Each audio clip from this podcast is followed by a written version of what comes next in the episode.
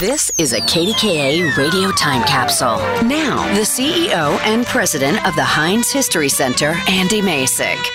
When organizers of the 1939 New York World's Fair announced its World of Tomorrow theme, they sought innovative American companies to show off cutting edge technology. Pittsburgh's own Westinghouse Electric was a natural fit. The company promised fairgoers a preview of the wonders of the electrical age, including brand new television technology and time saving ironing machines and dishwashers. Their most popular presentation at the two year fair included the world's first voice activated robot, Electro the.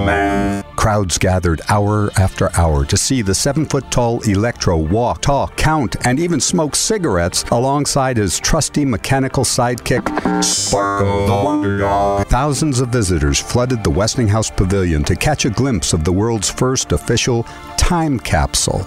Time capsule became a household phrase thanks to the exhibit's popularity. Buried 50 feet below the New York Fairgrounds and designed to last 5,000 years, the Westinghouse Time capsule contains a variety of everyday objects, such as a toothbrush, safety razor, and incandescent light bulb. Seven and a half feet long and weighing 800 pounds, the torpedo shaped container also preserved 22,000 pages of contemporary literature and news on microfilm. Only one exact duplicate was created, and it is now on display at the Heinz History Center. Visitors can peek inside the time capsule while standing next to life size recreations of Electro and Sparko as part of Pittsburgh, a tradition of innovation exhibition.